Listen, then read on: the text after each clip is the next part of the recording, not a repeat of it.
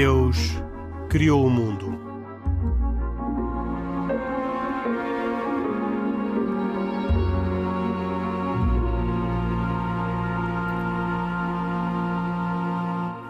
Boa noite. Aqui estamos de novo para mais uma sessão de E Deus Criou o Mundo, para mais uma temporada, como agora tantas vezes se diz, eh, deste programa que uh, aborda temas de natureza religiosa, uh, seja os temas das religiões propriamente ditas, das religiões abraâmicas, seja uh, os temas da vida do mundo em que nós estamos, na perspectiva das várias religiões. Hoje, como nos últimos tempos, tenho comigo só o Pedro Gil, católico, e o Isaac Assor, judeu, a quem felicito, a quem saúdo no regresso de férias, desejando que tenham tido umas boas férias. No programa de hoje uh, vamos abordar quatro temas que foram escolhidos pelo Carlos Quevedo, autor e produtor deste programa. Primeiro tema, Pedro Gil, tem a ver com a entrevista que o Papa Francisco concedeu à TVI à jornalista Maria João Avilés uh, e que uh, foi muito uh, aguardada e depois muito vista. Uh, e a primeira pergunta que eu gostava de colocar ao Pedro Gil, um católico que provavelmente uh, especialista em comunicação que viu com atenção esta entrevista, a pergunta é quando o Papa exorta a Igreja Portuguesa a abrir a janela para que vejam mais além o que é que isto significa? Significa alguma coisa uh, de que a Igreja Portuguesa está fechada sobre si mesma e que ignora a realidade das pessoas e que significa alguma coisa que tem a ver com uma antecipação crítica daquilo que foram os contributos da Conferência Episcopal nos trabalhos preparatórios do Sínodo? O que é que, o que, é que está aqui por trás desta uh, desta afirmação do Papa Francisco? Não tendo o Papa explicado, não, não é fácil saber o que é que ele tinha em mente quando disse eh, essa imagem, que é uma, uma metáfora. Ele é muito abundante em metáforas e às vezes as metáforas, uh, quando são usadas assim sem explicação, permitem que cada um faça as leituras que mais lhe tocam. Coisa que também eu, acho que o Papa sabe perfeitamente usar essa, essa ferramenta, que é uma ferramenta interessante, porque ele sabe também que cada um pode tirar proveito de certo tipo de afirmações à medida da sua própria vida. Aliás, inclusivamente cada um de nós à medida da nossa própria vida. Isto é, que, por exemplo, não olhamos para as dificuldades do imediato, mas sabemos ver um pouco mais para lá. Eh, todas essas leituras são leituras possíveis. Eu talvez eh, não me identificasse tanto com, com a leitura que vê nisto uma espécie de, de, censura negativa aos bispos portugueses. Até porque não é provável que o Papa já tivesse conhecido uh, o documento isto também porque o Papa não é pessoa de se assustar com documentos como o documento do relatório diocesano. É, nós estamos a falar de um, de um... Do relatório nacional. O relatório nacional. E agora, sim, para explicar para quem não sabe, não é? Portanto, o Papa Francisco eh, convocou aquilo que chamou um processo sinodal, palavra meio misteriosa para muitas pessoas, mas que significa fazer com que a Igreja crie mecanismos para as pessoas se encontrarem mais, falarem mais umas com as outras, rezarem mais juntamente, eh, para tentar também dessa forma eh, captar de Deus quais são as luzes no concreto para o momento que atravessamos quer como Igreja Portuguesa no seu todo, mas também como cada comunidade em particular. E, portanto, é uma proposta claramente de âmbito de caráter religioso. E, e uma das fases desse processo que vai, vai, vai culminar, melhor, vai ter um ponto álgido quando, no próximo ano, reunirem bispos à volta das conclusões dos vários países, mas na fase preparatória desse momento, eh, atravessámos uma fase em que se pediu às pessoas que se organizassem livremente junto às paróquias, se reunissem eh, as pessoas pudessem falar com liberdade, todos ouvissem também com humildade e depois redigissem documentos que depois foram levados ao nível de cada uma das 21 dioceses portuguesas, cada uma elaborou o seu próprio relatório, sintetizando esses contributos, e depois houve uma síntese nacional.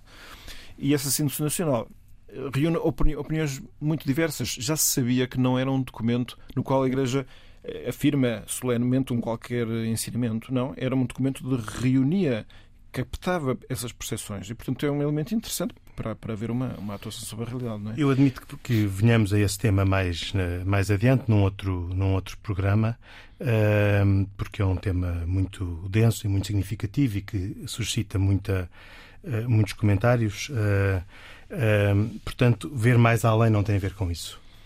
Quer dizer, como digo, o Papa não explicou, mas eu acredito que não tenha, claramente. Eu, eu acho que tem a ver com outro facto, é se porventura nós estamos num momento de tensão em que há algum incómodo, como neste momento está a acontecer aqui em Portugal, por, pelas razões dos abusos, também por razão deste relatório, embora com, eh, vamos dizer assim, públicos diferentes. Enquanto que toda a gente está muito impactada com as notícias dos abusos, aquilo que acontece à volta da discussão sobre o relatório português do Sínodo afeta mais âmbitos especificamente dentro da Igreja, não é? Mas eh, acho que o Papa quer dizer é não, não ficar com o nariz demasiado colado à parede dessas dificuldades, quer dizer, tentar distanciar-se interiormente para saber que coisas mais de fundo estão a acontecer para delas tirar proveitos também de fundo. Muito bem. Eh, na mesma entrevista, o Papa cunha uma nova palavra na língua portuguesa, a palavra maternalidade, um, ehm, referindo que as mulheres têm, são, fazem uh, muita falta na Igreja porque têm um modo diferente de resolver problemas, de administrar as coisas e de solucionar conflitos. Uh, esta como é que esta uh, maternalidade uh, se tem concretizado na, na, no pontificado de Francisco e, e, que impacto é que isto tem uh, e também que recado é que traz para a Igreja Portuguesa ouvir do Papa falar da maternalidade e da necessidade do espírito feminino nas estruturas da Igreja Católica? A entrevistadora, Maria João Avilés, na, nas nos comentários preparatórios da emissão da entrevista, fez um, um, um rasgado elogio, ou pelo menos manifestou palavras de grande uh, regozijo com toda a atenção que o Papa dedicou ao tema da mulher durante a entrevista e a forma como, como olhou. E eu penso que o tipo de afirmações que faz não tem a ver com, especificamente com a situação da Igreja em Portugal. Tem a ver com uma visão do homem e da mulher que, por acaso, neste momento se diria que está um pouco em contracorrente porque as correntes culturais dominantes são aquelas que dizem que não existe de modo nenhum qualquer diferença que não seja meramente cultural entre homem e mulher. E ele, na, na entrevista, dá a entender que está convicto de que existe dons próprios eh, para benefício de todos, não é? E não fala de subalternidade nem de supremacia. Está a falar de uma reciprocidade que é enriquecedora. Portanto, é uma visão interessante e que, que acho que merecia ser mais eh, refletida. Mas ao falar da maternalidade, ele, eh, mais uma vez, não, não especificou, e eu julgo que não é uma palavra espanhola também, mas não tenho a certeza. Portanto, existe em espanhol maternidade, maternidade eh, em português maternidade, mas maternalidade é o caráter do que é maternal e ele, eu acho que está a falar não tanto especificamente à qualidade de quem efetivamente é mãe ou pode vir a ser mãe de alguém, mas é de quem tem uma atitude própria que as mães têm. E, e o que ele diz é que, como, como uh, qualidades associadas a esse conceito, é que é alguém que nunca desiste daqueles que são seus, mesmo quando estão eh, desamparados e estão perdidos na vida. Ele deu até o exemplo de que quando, sendo bispo, passava à frente de prisões e eram, via, via, via, e eram as mães, as mães dos presos, não eram os pais dos presos que iam visitar os presos. Muitas vezes até os pais se despreocupavam, se distanciavam. E que uma mãe nunca perde. Então disse até que, eh, em espanhol, esta é, é a minha carne. e que existe esta... esta na, na tradução portuguesa é sangue do, sangue do meu sangue. E depois, ele também diz que, que, que a, a, mulher teria mais capacidade para expressar uma das qualidades de Deus, que é a ternura, que acho também uma interessante reflexão sobre o, o tema. E, Quer dizer, e do ponto de vista da, da, tradução prática disto, ele explicou, até porque foi perguntado sobre isso, não só no processo que leva à nomeação de bispos, eh, incluiu a nomeação de três mulheres que participassem no processo, como também depois na Secretaria de Economia, um, conceito, um, conselho de leigos que, juntamente com padres, têm lá algumas responsabilidades que durante algum tempo eram seis leigos homens e agora são cinco mulheres e, e um, um, homem. E ele explicou, ele diz que funciona melhor, ele diz também que por experiência própria, ele tem muita experiência de governo de dioceses, portanto, é, quando falamos do Papa Francisco nós conhecemos o pontificado dele, mas às vezes não conhecemos a história dele. Ele é uma pessoa com enorme experiência de pessoas. Ele, não sei, deve ser das pessoas que neste momento no mundo mais experiência tem de pessoas. Não é, nunca foi um homem de gabinete propriamente e, portanto, tem uma sabedoria muito profunda na análise das pessoas. E ele faz uma afirmação que, com base neste seu percurso, acho que devemos considerar de valia, que é que em toda a sua experiência de bispo verificou muitas vezes que os melhores contributos eh, vinham de mulheres. Não é? que trazem um tipo de preocupação, trazem um tipo de, de medida na análise das coisas e até na, na, na adequação das medidas que devem ser tomadas, que ele valorizou muito como experiência e, com base nestas reflexões, torna também um pensamento. E, portanto, o que ele acha é que houve aqui um esquecimento cultural de alguns séculos deste contributo e acha que é a altura de, de, de voltar outra vez a enriquecer-se com base nisso. Isaac Assor, eh, um não católico que pelo que eu já percebi pelos seus comentários e há partes ou, ou, ou contributos, viu a entrevista, como é que avalia? Eu avalio esta entrevista como uma entrevista. Uh, já, ela é uma, é uma entrevista muito terra a terra. Uh, é uma linguagem muito, muito simples uh, para qualquer pessoa entender. o Papa toca e menciona assuntos de, de demasiada e grande importância, mas de uma forma que qualquer pessoa, seja ela o mais doutorado ou o menos doutorado, a entende. Ou seja, tem uma, uma linguagem muito, muito própria, muito, muito familiar. Se calhar a tal linguagem maternalista, se calhar, chame-lhe isso. Uh, eu estava a comentar isto com o Pedro off the record. Eu, se calhar, se fosse jornalista, isto não é uma, não é uma, não é uma crítica à jornalista que fez a entrevista, provavelmente teria feito algum outro tipo de perguntas, aproveitando o facto de ter o Papa à frente. Porque ter o Papa à frente para uma entrevista não é, não é todos os dias que se tem essa possibilidade. Penso que foi uma entrevista uh, interessante, muito particularmente pela, pela forma como o Papa desenvolve. Houve alguma coisa que o Papa tivesse dito com a qual o Isaac tivesse sentido desconfortável? Não, não. Sinceramente, não. E eu, apesar desta entrevista, estranhamente, ter sido passada uh, em dias diferentes, uma parte, outra parte no outro dia, ou seja, parecia que isto era parecia uma telenovela. Uh, uh, com capítulos, até, se calhar até, poderá haver até a terceira parte, não sabemos, não, já não vai haver, já está Pronto, tudo. Não, mas, ou seja, uma entrevista, isto é, um, isto, isto é uma forma que eu, que eu.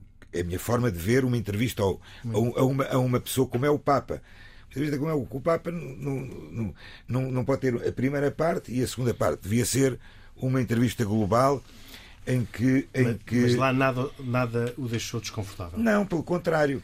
Eu então... até achei interessante, e isto comentando também pelo, com o Pedro, quando, voltando à questão da mulher, quando uh, o Papa é questionado sobre quais são as mulheres uh, na, Bíblia. na Bíblia, nas Escrituras, no Evangelho, uh, que ele admirava. Ainda das três que menciona, duas são personalidades da história da vida judaica. Estamos a falar de Judite, Yehudite, e de Dalila. E o curioso é que são pessoas que, por exemplo, que não foram exploradas pela, pelo, pela, pela, pela jornalista para ele explicar o, qual é a razão. Ou seja, e, e, é preciso entender, por exemplo, quem é que foi Judite, quem é que foi Dalila, qual foi a presença, qual foi, a, qual foi a, a, o papel que elas tiveram por isso tínhamos que ter uma explicação e, tua, Isaac. Não, mas eu, e, eu, o Isaac, eu, o que, eu poderei, eu, porque é que o Isaac acha que ele se. E eu acho, eu acho interessante também olharmos para as duas personalidades que estamos a falar. São personalidades completamente diferentes no papel que tiveram.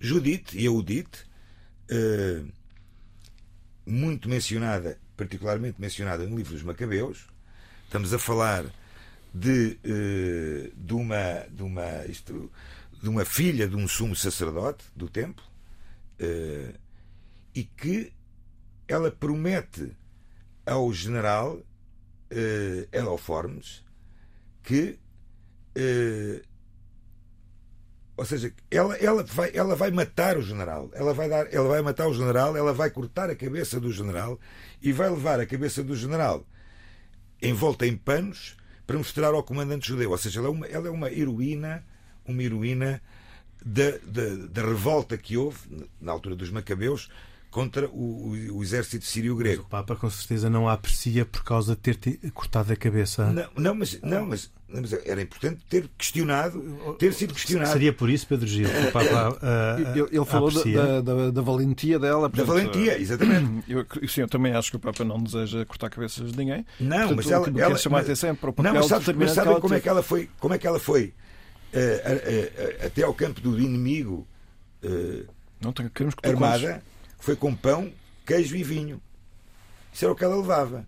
Mas, uh, após, após apreciar o tal lanche que ela tinha levado, o, o general caiu num sono profundo. Ah, okay.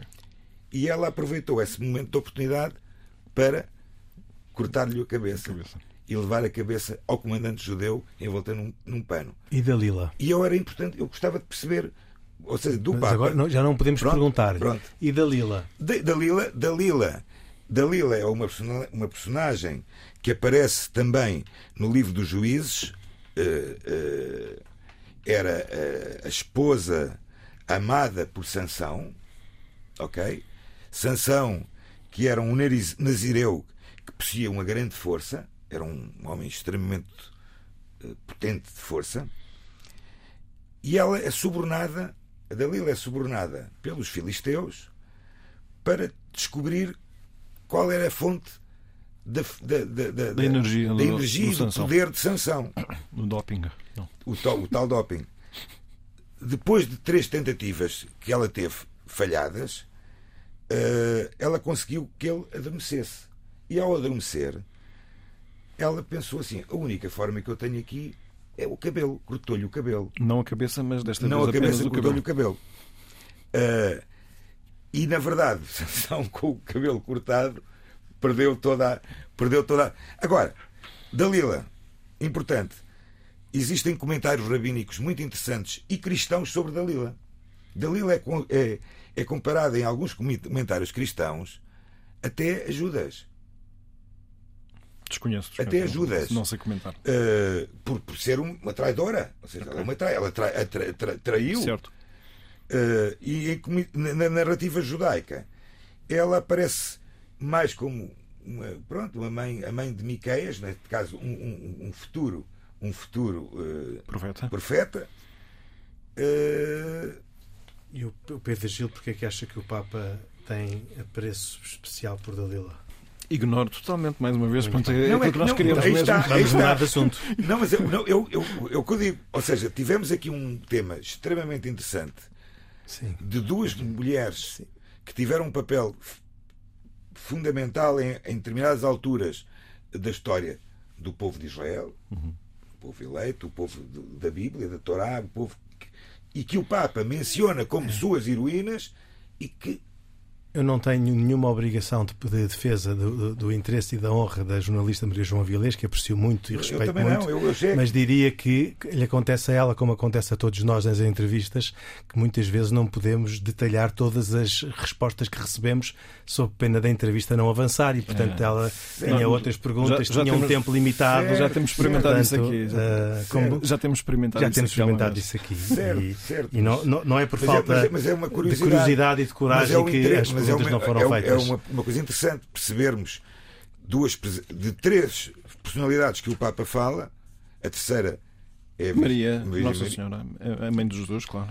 Pronto. Sim, As outras duas são duas personagens Muito bem. da história judaica. O, o Isaac Assor diz que não tinha ficado desapontado com uh, nenhuma das afirmações do Papa na entrevista, mas com certeza ficou desapontado com aquilo que o presidente da Autoridade Nacional Palestiniana, Mahmoud Abbas, disse relativamente àquilo que considerou terem sido 50 holocaustos uh, uh, praticados por Israel contra o povo palestiniano e, uh, e o que isso significa de sofrimento do povo palestiniano que ele, naquela declaração que feita ao lado do chanceler alemão Scholz, provocou até alguma indignação no próprio chanceler, mas provocou muitas reações do lado uh, de Israel, uh, uh, nomeadamente do primeiro-ministro interino, e que tem sido motivo de comentário de muitos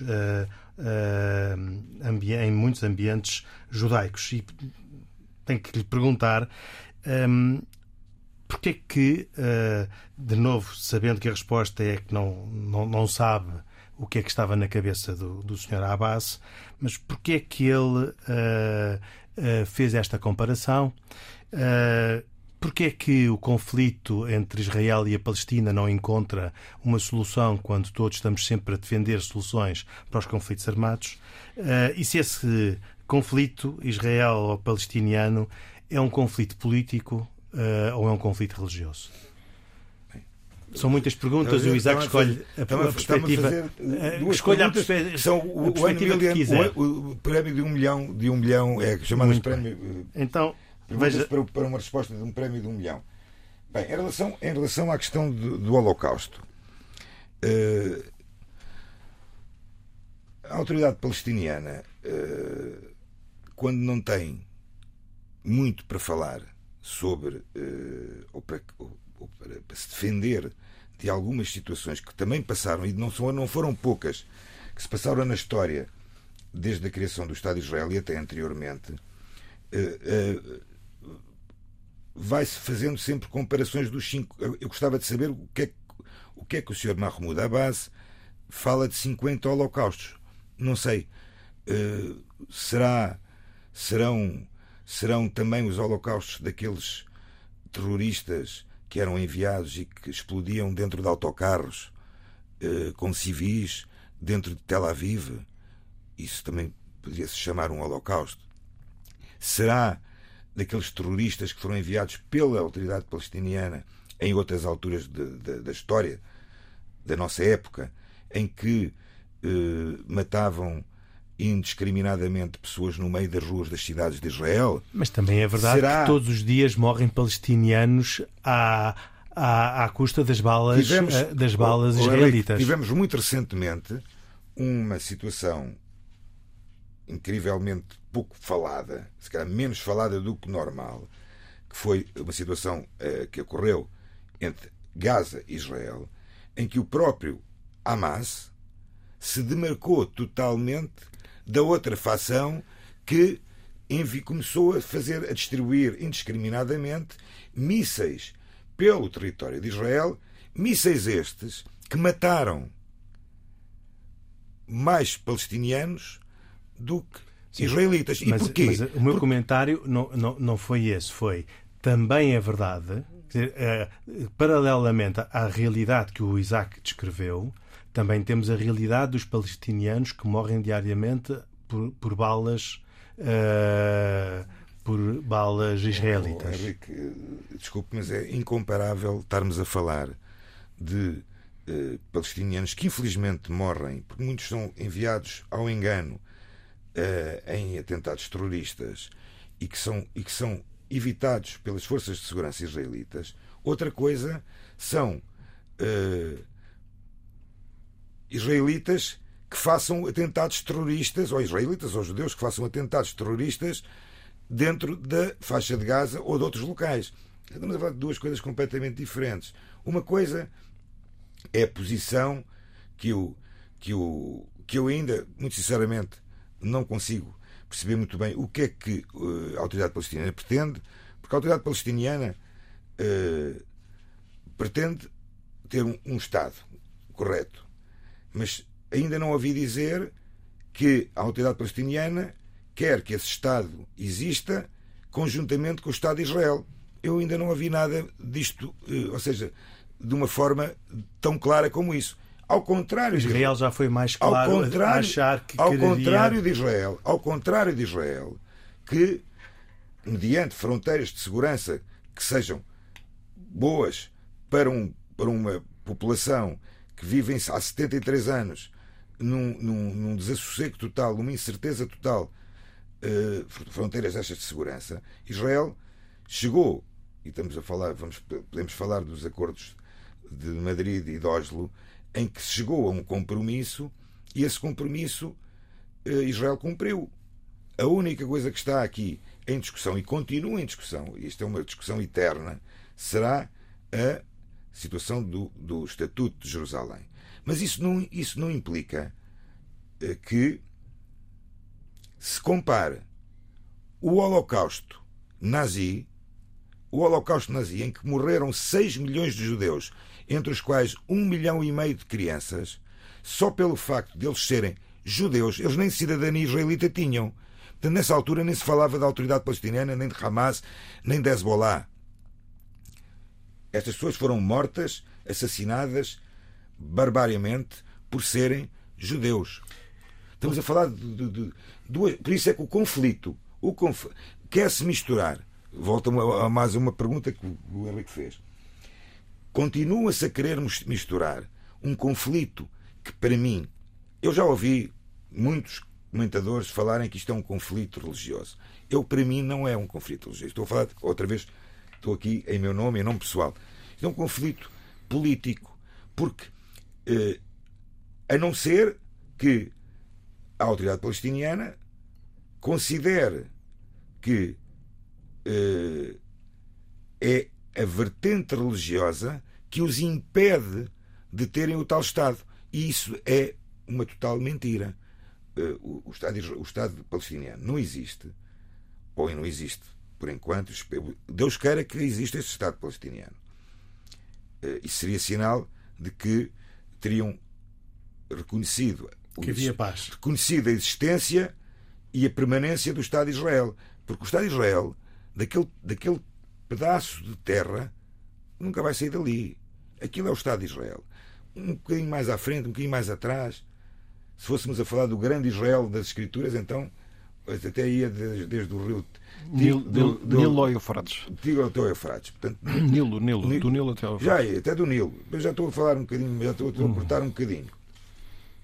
Portanto, esta discussão é uma discussão política e que eh, querem fazer ganhar contornos religiosos, mas que não, não, não, não, não é um fator religioso que impede que a autoridade palestiniana reconheça o Estado de Israel. Porquê? Então, digam alguém que me explique isto. Pedro Gil, visto uh, com a neutralidade ou o distanciamento de uma pessoa que uh, não é judi não, não está uhum. no, no, conflito nem, nem sequer culturalmente, como é que olha para estas declarações e para todo este problema que uh, mantém ali uma chaga de, de conflito armado há, há, há décadas?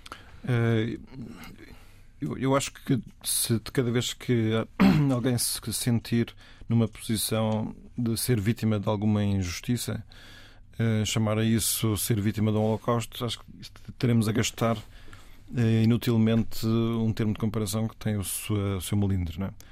Eh, o Holocausto teve uma crueldade, uma dimensão que é difícil de igualar e, portanto, são exageros, hipérboles que acho que resultam sempre contra quem as usa. Portanto, acho que é um.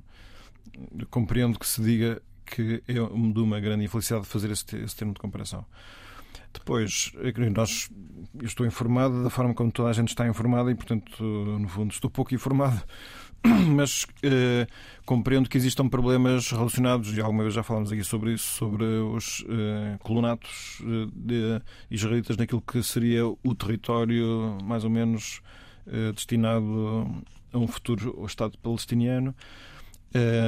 Eu compreendo mais, porque também entendo mais as razões que estão por trás disso, daquela proposta sobre, sobre a cidade de Jerusalém, tendo em conta a conveniência que eu, que eu partilho de que se pudesse sempre assegurar o destino religioso para as três religiões.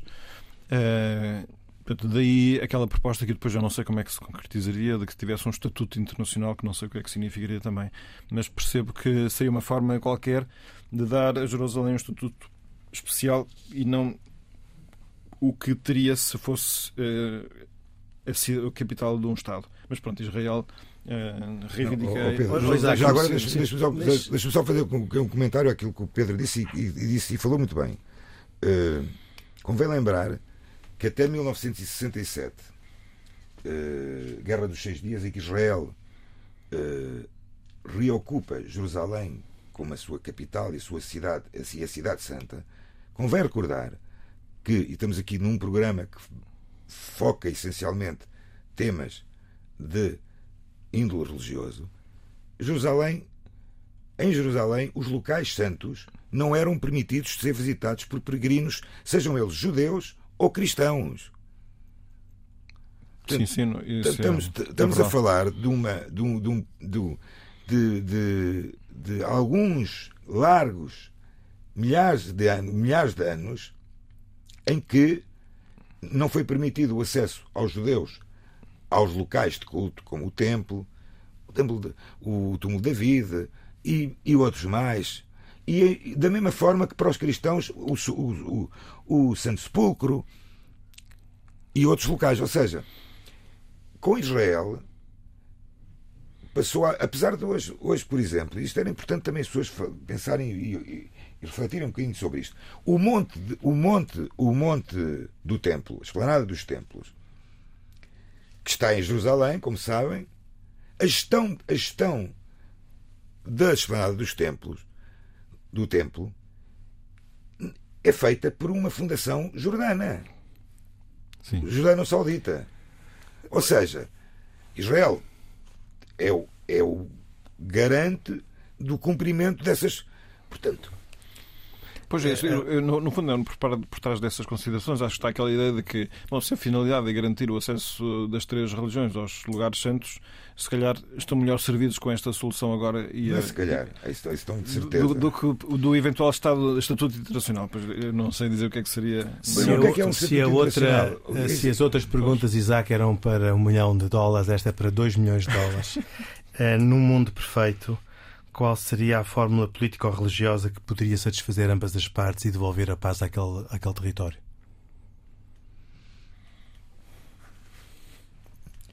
Bem, primeiro, primeiro tem que haver, teria que haver, e pensou-se que iria começar a haver, felizmente, em determinada altura, o, o diálogo. Algo que, por exemplo, o Papa, o Papa uh, Francisco falou e muito bem uh, nesta, nesta entrevista, é importante chegar ao diálogo. Se não se chegar ao diálogo, nunca se consegue nada construtivo. Podes estar, como ele dizia, a pelear, a pelear a vida toda, mas se não tiveres o diálogo uhum. e não te sentares a uma mesa para conversar, onde cada um terá o seu ponto de vista, cada um, cada um, cada um terá que fazer as suas cedências. Agora tem que haver cedências de parte a parte. As cedências não podem ser sempre do mesmo lado. Eu acho que o que existe é uma eh, certa noção de que o diálogo tem um certo sabor lírico, uma espécie de manobra dilatória implícita, a dizer vamos falar do diálogo que é para não se fazer nada, coisa que eu não, estou em desacordo total com esta forma negativa de ver o diálogo. Não, o diálogo é, é, é evidente que é um caminho um muito difícil. nos primeiros momentos da guerra uh, entre a Rússia e a Ucrânia. Houve ali umas tentativas de diálogo que parecia que eram meramente dilatórias. Pois. Sim, mas no caso, no caso de Israel com, com a questão palestiniana, Estamos a falar de um diálogo que demorou anos e anos a começar a ser feito e que, alguns no final dos, do, do, dos anos 80, início dos anos 90, começou a acontecer. Começou os acordos de Madrid, os acordos de Oslo. Oslo. Depois tivemos, uh, e depois tivemos um, um, um percalço no caminho, um percalço muito triste e grave, que foi o assassinato do primeiro-ministro de Israel, Isaac Rabin, e a partir dali começa a haver, sem dúvidas, uma. uma as pessoas sentam-se, provavelmente, se calhar secretamente, e a gente não sabe nada certo. destes encontros, eh, mas não se chega a, a, soluções. Ou seja, tem que haver cedências de lado a lado, eh, tanto do lado de Israel, tanto do lado palestiniano. Eh, eu, eu cito sempre um, um, um escritor, famoso escritor israelita, Nobel da Literatura, homem de esquerda, Amos Oz. Amos Oz dizia assim: O Estado palestiniano tem todo o direito de existir, mas a existência do, do Estado palestiniano não implica, não, nem nunca poderá implicar, implicar a destruição do Estado de Israel. E com isto acho que dou mais ou menos uma resposta. Passamos de tema. Não pouco, ganhei 2 não ganhei dois ganhou, milhões, mas pronto. Não ganhou, nem, nem, nem a terminação. uh, na, nos poucos minutos que ainda nos restam, queria uh, perguntar particularmente ao Pedro uma, uma, um comentário sobre um, a posição que a Santa Sé tomou relativamente à guerra na Ucrânia não propriamente o Papa, não foi ele que se pronunciou. Aliás, o Papa e o seu silêncio relativamente a Vladimir Putin tem sido criticado por muitas pessoas e alguns até arriscam referir que, que põe em causa a sua autoridade moral, mas uh, ao fim de seis meses de conflito há um pronunciamento por parte do Vaticano, no, no, final do mês passado, que diz exatamente o seguinte: quanto à guerra em larga escala na Ucrânia, iniciada pela Federação Russa, o sublinhado da intuação é meu, as intervenções do Santo Padre são claras e inequívocas ao condená-la como moralmente injusta, inaceitável, bárbara, sem sentido, repugnante e sacrílega. Uh, foi talvez pela primeira vez, uh, tanto quanto se consegue recolher, seja das intervenções do Papa, seja de declarações de responsáveis ou de serviços do Vaticano, que foi atribuída à Federação Russa uh, a responsabilidade da invasão da Ucrânia. Isto tem algum significado de mudança de, de atitude? Porque é que o, o Vaticano precisou de seis meses para dizer isto que parecia óbvio a todas as pessoas? Um, o poder uh, que o Papa tem internacional é um soft power, ele não tem exércitos e uma das coisas que ele mais quer fazer é o diálogo que estamos aqui a dizer e, portanto, ele interessa-lhe sempre manter os canais de confiança o mais abertos possível. E, portanto, se ele sempre falou e mais de 40 vezes falou sobre a crueldade da guerra e a, e a, e a loucura que é esta guerra, ele efetivamente... falou sempre muito em abstrato e, e, e até diminuindo o, a, a doutrina, a amplitude da doutrina da Igreja relativamente à guerra justa e, consequentemente, à possibilidade da Ucrânia se defender. E, e, falou também muito, muito, claramente da imoralidade total, de, de, sequer da detenção de armas nucleares, e nós sabemos quem é que neste conflito tem armas nucleares. Portanto, eu julgo que é preciso pôr todas as coisas que ele vai dizendo lado a lado de uma forma completa. Portanto, eu, eu estou em querer que a não afirmação sobre a responsabilidade clara da, da, Rússia não tem a ver sobre dúvidas sobre de quem seja a responsabilidade, mas tem a ver com o facto de ele continuar a manter uma expectativa de conseguir aproximar as partes que estão em conflito. Isso nós temos que compreender. Nós podemos perguntar é porquê é que esta declaração sai agora? Então, ela sai agora na, na sequência de uma polémica gerada por um improviso que ele fez, em que afirmou que esta guerra estava a ter vítimas inocentes. E isto a propósito da morte de uma senhora Dugina, cujo primeiro nome agora não recordo, que é filha de um ideólogo da, da, da, da guerra do lado da Rússia, é que, é Dária. Em que o Papa Dária Dugina, em que o Papa no fundo estava a dizer que ela seria uma pessoa inocente, quando se sabe. Ela foi, foi vamos dizer, assassinada em condições inocentes. Ela era, estava num estado civil, ela não estava em guerra naquele momento em que foi assassinada. Não é? E acho que foi isso que o Papa quis dizer. Mas foi interpretado como sendo uma forma de branquear a ideologia que ela, como o seu pai, enfim, como a Rússia tem. É? E por isso é que houve necessidade, creio eu, de ver esta afirmação clara e inequívoca.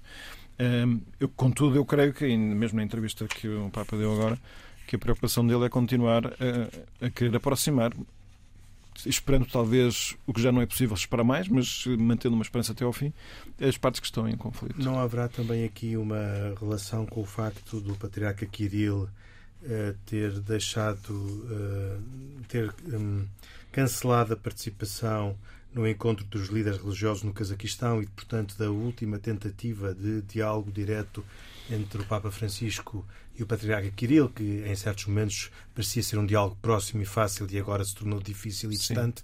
Uh, agora, já que não que Kirill, sem uma razão clara, não vai ao Cazaquistão e já que o Papa, que não era para ir, julgo eu, afinal acabou por ir e, e não vai ter que ir ele lá, Sim. não terá também despoltado essa, essa declaração como quem diz já não há nada a perder e, portanto, nem nada a ganhar no Cazaquistão?